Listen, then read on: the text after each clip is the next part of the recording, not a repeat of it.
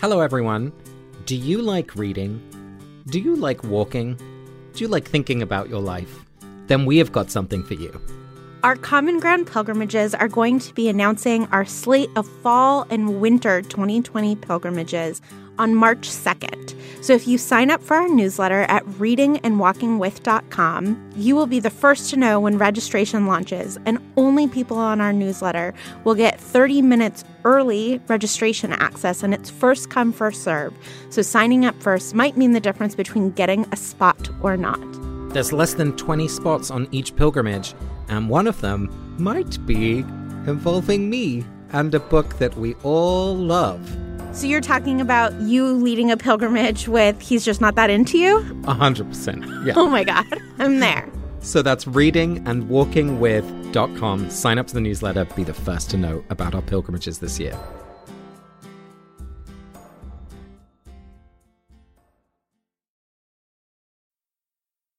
Chapter 13 The Very Secret Diary. Hermione remained in the hospital wing for several weeks. There was a flurry of rumor about her disappearance when the rest of the school arrived back from their Christmas holidays, because of course everyone thought that she had been attacked. I'm Casper ter Kuile, And I'm Vanessa Zoltan. and this is Harry Potter and the Sacred Text. So, as many of our listeners I'm sure know, May of 1945, the concentration camps get liberated at the end of World War II. And, you know, there were a series of trials and plans in order to try to make sense of World War II after it ended. But that really just went on and on for years and years and years, up until 1961, when Adolf Eichmann was put on trial.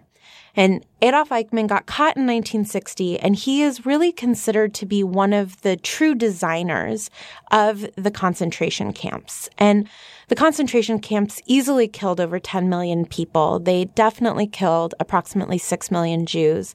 And these were well designed, truly just like brilliantly orchestrated killing machines. And Eichmann is considered to be the one who designed this sort of top to bottom and implemented it. So in 1961 in Jerusalem, he was put on trial for his crimes. And my father was 13 years old and actually took the bus from Cholon, which is just outside of Tel Aviv, to Jerusalem in order to witness this trial. It was, it was an international event and he went to bear witness.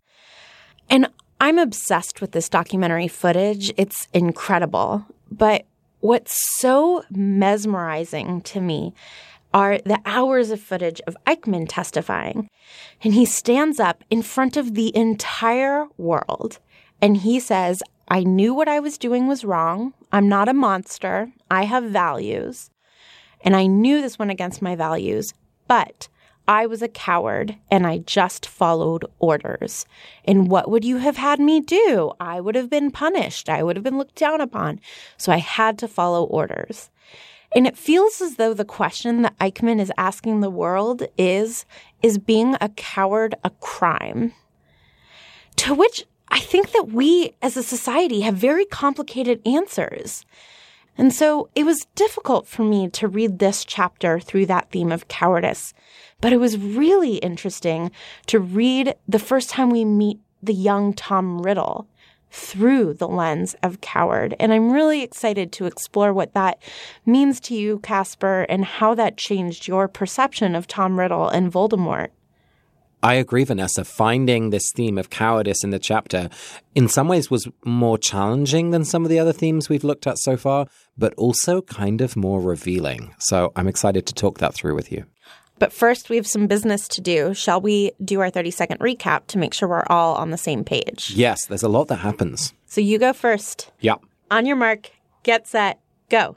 So Hermione's getting better, and Madame Pomfrey's looking after her, and her whiskers are slowly disappearing, and she wants to know what else has happened. Um, and um, Harry hears Filch, uh, and so he goes up to hear what's going on. And Moaning Myrtle's crying because someone threw a book at her, and um, he reaches out the book, and the book is um, th- this diary, and it's empty. And then um, Malfoy, and then there's ink all over the book, but the ink, the book doesn't get inky, so he's like, "Oh my god!" So he starts writing in it. and says, "Hello, my name is Harry Potter," and then the book writes back saying, "Hi, I'm Tom Riddle," and Riddle shows him um, Hagrid and a, a monster, and the Chamber of Secrets has been opened 50 years ago. I feel that was like a pretty decent attempt. Mm-hmm. Yeah, it was. Do you want to do both parts? Good job, Casper. Thanks, Vanessa. Da, da, da. Yeah, well done, Casper. Thank you. I pre- and thanks for that compliment. Oh, you're very welcome. Yeah, thanks. Do you want to have a go? Sure, sure. All right, Vanessa, you're ready. Are you going to do the 30 second recap? Yeah, I'll do your 30 second recap. Yeah. no way, you'll throw it. Okay, I'm ready. Three, two, one, go. Hermione has been cured from being a cat.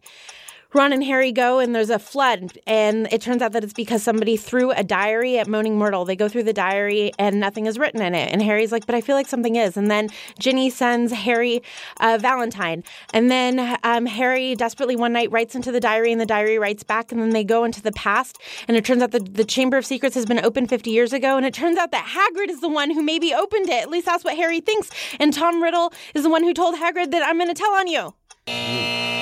I feel like we're both getting more intense as the stories get more intense. So much happens. Yeah, there's a lot at stake. So weird that Hagrid knew Voldemort as a kid. Isn't that crazy? That is crazy. Yeah, and I feel like Hagrid lives with so much of that memory in ways that we haven't yet understood in the story. I'm really excited to think about that.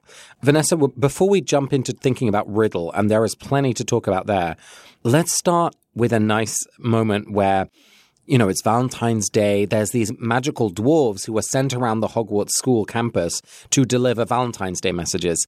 And one finds Harry, and it's from a mystery sender. And the poetry is, you know, perhaps less than romantic. Uh, it starts, his eyes are as green as a fresh pickled toad. His hair is as dark as a blackboard, which surely Harry would fall in love with whoever wrote that. But Harry runs away. He doesn't want to hear it. He doesn't want to be embarrassed in public. And so he doesn't face the music, literally, and he tries to escape, which seems to be kind of a cowardly thing. Don't you agree? Yes, absolutely. I think that being a coward is when you know what the right thing to do is and you can't find a way to do it. You're afraid of the consequences of doing the right thing. The right thing, both to the dwarf and to the sender, would be to sit and endure this, right? That is the polite thing to do to the singer. That is the polite thing to do to the poet. I don't know. I think this is really wonderful. I wish he was mine. He's really divine, the hero who conquered the Dark Lord. That's beautiful. I mean, fair enough. Ginny is 11 when she's writing this, so like, give her a break. So I do think that it's cowardly in a very middle school forgivable way, but you know, being polite does often require a little bit of grace and bravery. And it's funny because Harry is so brave in so many ways. You know, even in this chapter, they hear danger on the floor above them. They hear Filch being worried. And he says to Ron, you know, maybe this is another attack. And yet they still go to the place, right? So it seems nearly out of character, or at least he's, this is one area in his life, right? His romantic life where he is a bit of a coward. And we'll see that perhaps later with Cho Chang as well. Like he's, he doesn't have the same courage that we see him exhibit elsewhere in his life. I also think there's a reason that he's not brave in this moment, which has a lot to do with this element of fame, right? It's important for the sender that he hears this song in public. And the dwarf says that, you know, you need to hear this in public. And Harry says, no, can we do it somewhere else? You know, he wants to do it in private. And so there's this element of, you know, Harry doesn't want to be defined by his fame. He doesn't want to be defined how people see him. And that's very difficult to control when you're in a position like Harry is where people know who you are. So then again, my question is is he being a coward? I think so often cowardice is in the eye of the beholder. You know, often if you're a draft dodger, you're called a coward. But if you see yourself not as a draft dodger, but as a conscientious objector, then that's actually quite brave. And at minimum, the moments that I look back on my life and wonder if I was cowardly, I'm certainly not proud of what I did, but mostly the way that I behaved was motivated by the fact that I didn't know what to do. The sensation is more of being overwhelmed, and fear was certainly one of the feelings. But it's also, if I intervene now, am I going to make it worse? What is the appropriate intervention? When I know what my values are and my actions are clear, I think that I at least always try to find a way to intervene. So I'm not sure that Harry knows what the right thing to do is. He certainly hasn't been raised by a parent who has said to him, when somebody gives you a gift, unless it's wildly inappropriate, you graciously say thank you. It's not clear to me that he knows what value he's supposed to be living and is choosing not to do it. I think you're pointing to something really important, and it's helping me understand why this is the place where he's kind of cowardly, and in the other places he's so brave. Is when he hears a noise upstairs, he's like, oh, I have to save someone, right? I'm going to go chase the noise. Or when Tom Riddle invites him to dive into the story of the diary, he's like, oh, I know what to do. Okay, yes, I'll dive into the story of the diary. And in this moment where he's being accosted by a dwarf who wants to sing him a Valentine song, he's like, I don't know how to behave. At least if I'm on my own, no one's going to see me do it wrong.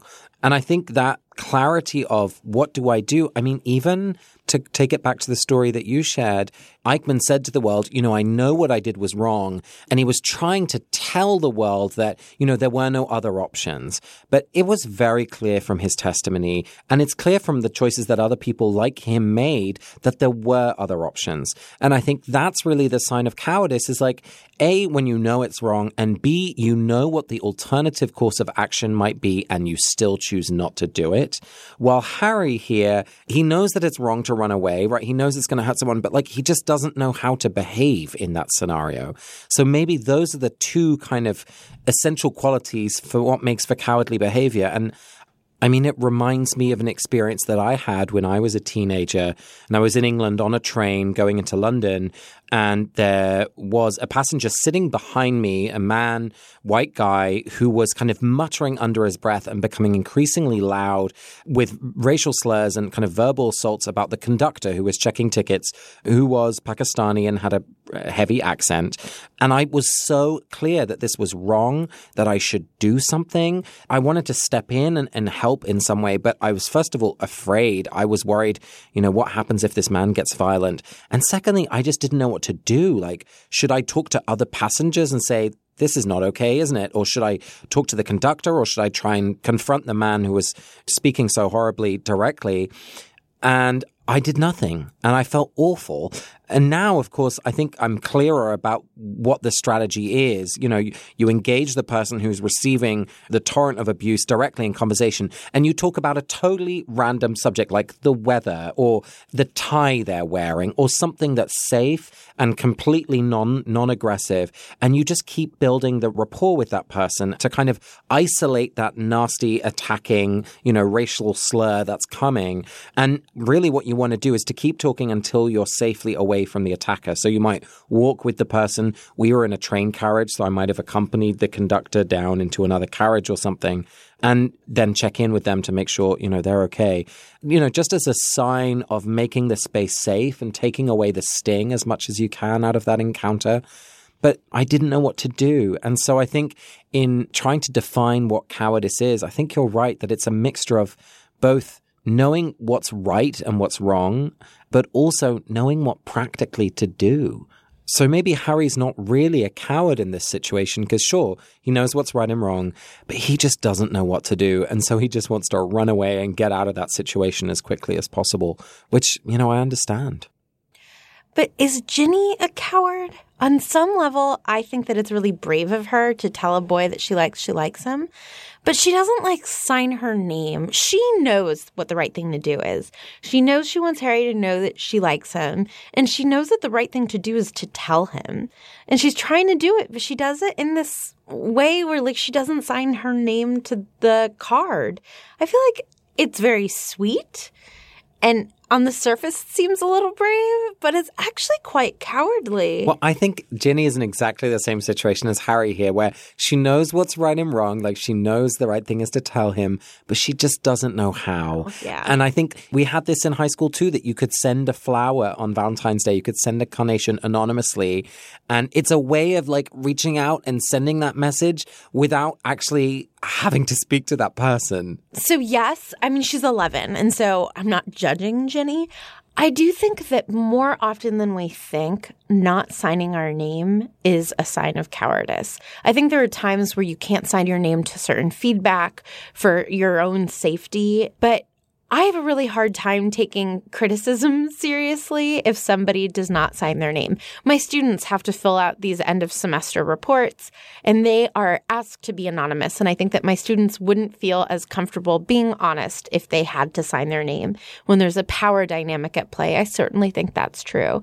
But after giving like a feminist talk, I got a lot of hate emails and they were very clearly from fake email addresses. And I got a few like genuine criticisms that I disagreed with, but I felt comfortable going back and forth with the person who sent it to me. But I couldn't take people seriously who didn't sign their name. I was like, if you're not willing to sign your name to this opinion, it just felt like a way for them to be hateful and to vent and and it felt like they were ashamed and that they knew better. Well, and I think this is what we see so often online, right? Especially in kind of trolling behavior or just nastiness on Twitter or other platforms that often when people are confronted with it, when they're tracked down, they know what they were doing was wrong.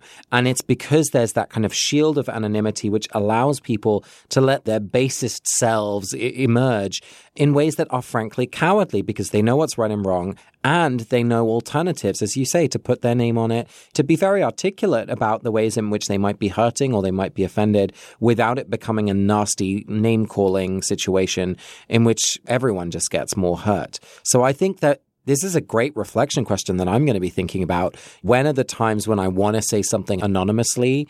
And why am I wanting to say that without adding my name? Like, what's in that little differentiation between adding my name and not adding my name?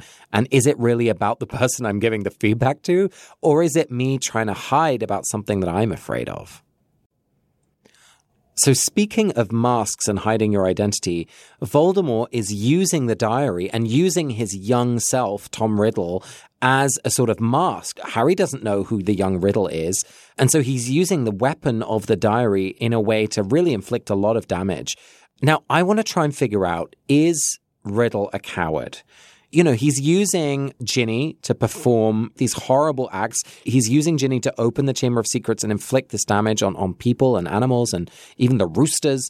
But is is he just being very strategic? The reason that I'm reluctant to call Tom Riddle a coward is because he is living up to his values. His values are to get himself out of this orphanage. His values are to rise himself up from this muggle background.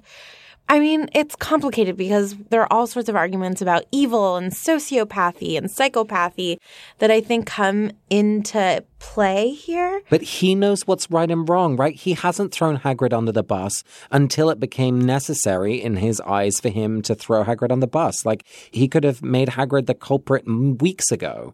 Yeah, I just think it's almost always cowardly to instrumentalize other human beings to your will. I I think instrumentalizing other people is almost always done because we are too afraid to notice something within ourselves. So that is exactly the point that I think we have to examine with Dumbledore. Because Dumbledore knows that Riddle is up to something, right? We we get this scene in that flashback that Dumbledore is suspicious of Tom. And I am wondering why does Dumbledore not go back with Riddle to that orphanage? Why does he not look more into Riddle's story and what is going on with his parents? Why is he afraid of exploring this growing dark wizard? I think it's because he's afraid of what it's going to reveal about himself and his history with Grindelwald, his own obsession with the kind of power of magic he had an opportunity as a teacher, he had a responsibility as a teacher to ensure that Riddle doesn't get into the situation that he does. Riddle at this point is still a child. I know that's hard for us to imagine, but at 16, he's still legally a child and is not yet fully, you know, in his brain development at the point of maturity. And so I'm really disappointed with Dumbledore here. I think he could have done so much more. Don't you? I do. I just also don't want to underestimate the power of denial. I think that you think, oh, it's a phase, they're going to outgrow it. Oh, it's actually important to give them a little bit of distance. So, for example, Sue Klebold recently wrote a book, and she's the mother of one of the two young men who did the shooting at Columbine. And she, of course, looks back and she has all sorts of regrets about things that she didn't do. But I would be very uncomfortable calling her a coward. Again, I think for exactly what we isolated earlier, which is that you know something is wrong, but you don't know exactly what to do. I'm not sure that Dumbledore knows exactly what to do in this situation. Maybe it is clear that he should go to the orphanage and get more information.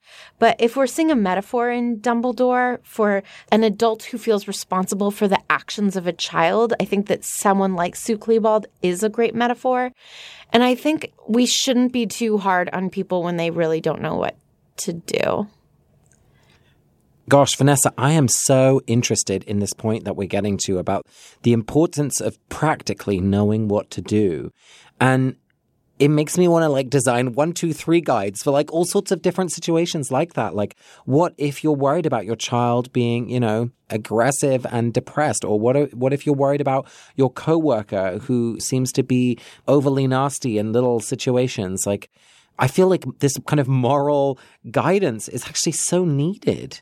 Absolutely. There are very few things that I feel well trained on, but the few that I do, I'm so grateful for. Whenever, you know, we have both gone through suicide prevention training and it goes against every instinct, but you're supposed to ask someone very specifically, are you at risk of hurting yourself?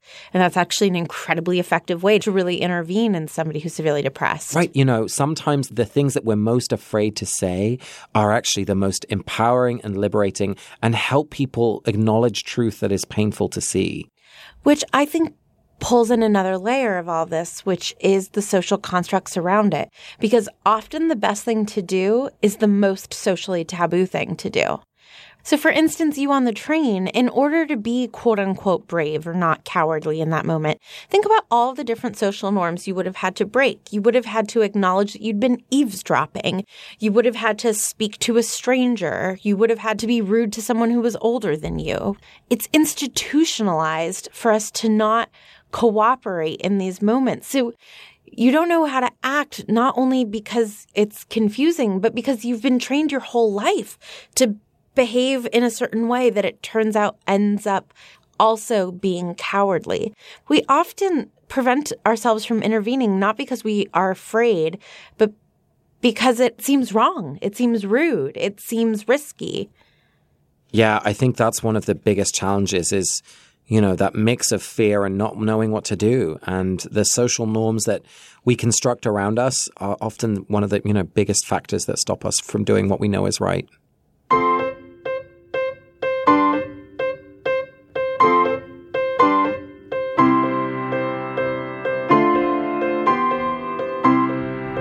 Vanessa, this week's spiritual practice is chavruta. And so, as we know, we always ask a question from the text, you know, a mystery or a, something that's unresolved in our minds. But we can't just ask the question, we have to propose an answer. And the question that I have for you this week really comes from the scene where Riddle is talking to Professor Dippet in his headmaster's office. So we're way back in Riddle's memory.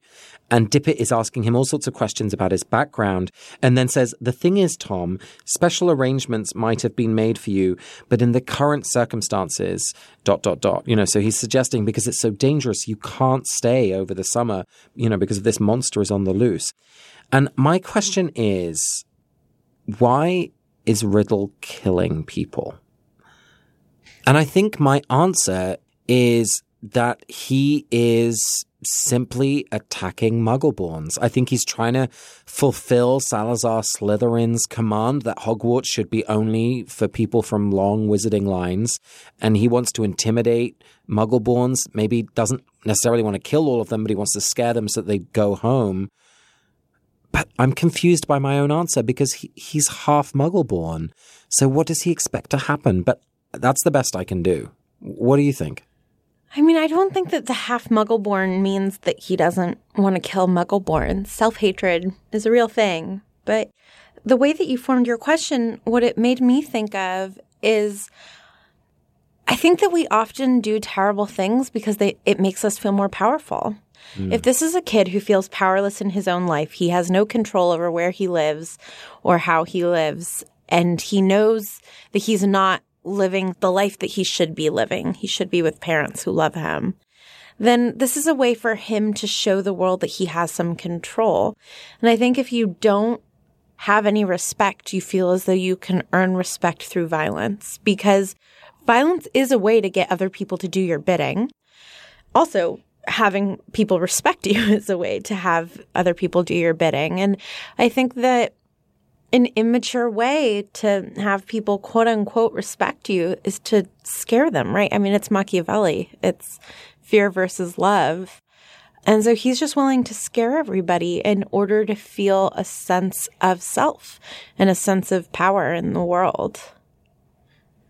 I mean, it makes me think of the story that you shared at the beginning of the podcast. You know, Eichmann was willing to to enact these horrific policies and build these concentration camps and there's something you know that that power means safety. It means respect as you say. It means that he can't be hurt in the way that he's hurting maybe right now.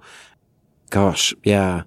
Because in some ways, you know, of course, it's a mystery. We don't really know how he opens the Chamber of Secrets the first time, but I'm sure that when he discovered his gift as a Parseltongue, that there was something that gave him a sense of being special, right? He had this connection to perhaps Salazar Slytherin, that he had gifts that were unusual because he was unusual. And so he's looking for ways to set himself apart from other people. And I think that's one of the things that, you know, sometimes we do want to be powerful and we do want to have control over others. But with that comes a great loss of relationship. And in some ways, when, you know, when you have that power, you can't be interdependent in the way that many of us would think that we are created to be, right? That's what it is to be human, is to be in relationship with one another. And when you cut yourself off from that through violence, through power, you can't experience what being fully human is anymore. And uh, that's what happens with Riddle, I think, in this story. I also wonder, you know, Dumbledore is walking the halls in this chapter, in, in this flashback of Riddle. And we know that Dumbledore is a symbol for more acceptance of Muggleborns. And so the fact that there's this progress happening, it makes sense to me that there's this backlash against Muggleborns and that Tom, as somebody who is worried that he can be identified as a Muggleborn, is the one who's killing the Muggleborns in order to claim the pureblood status. You know, when the civil rights movement was at its most powerful is when we saw more acts of violence, more lynchings, more KKK involvement than ever. It's when progress is happening that the most violent instincts of the people whose power is being threatened gets elevated.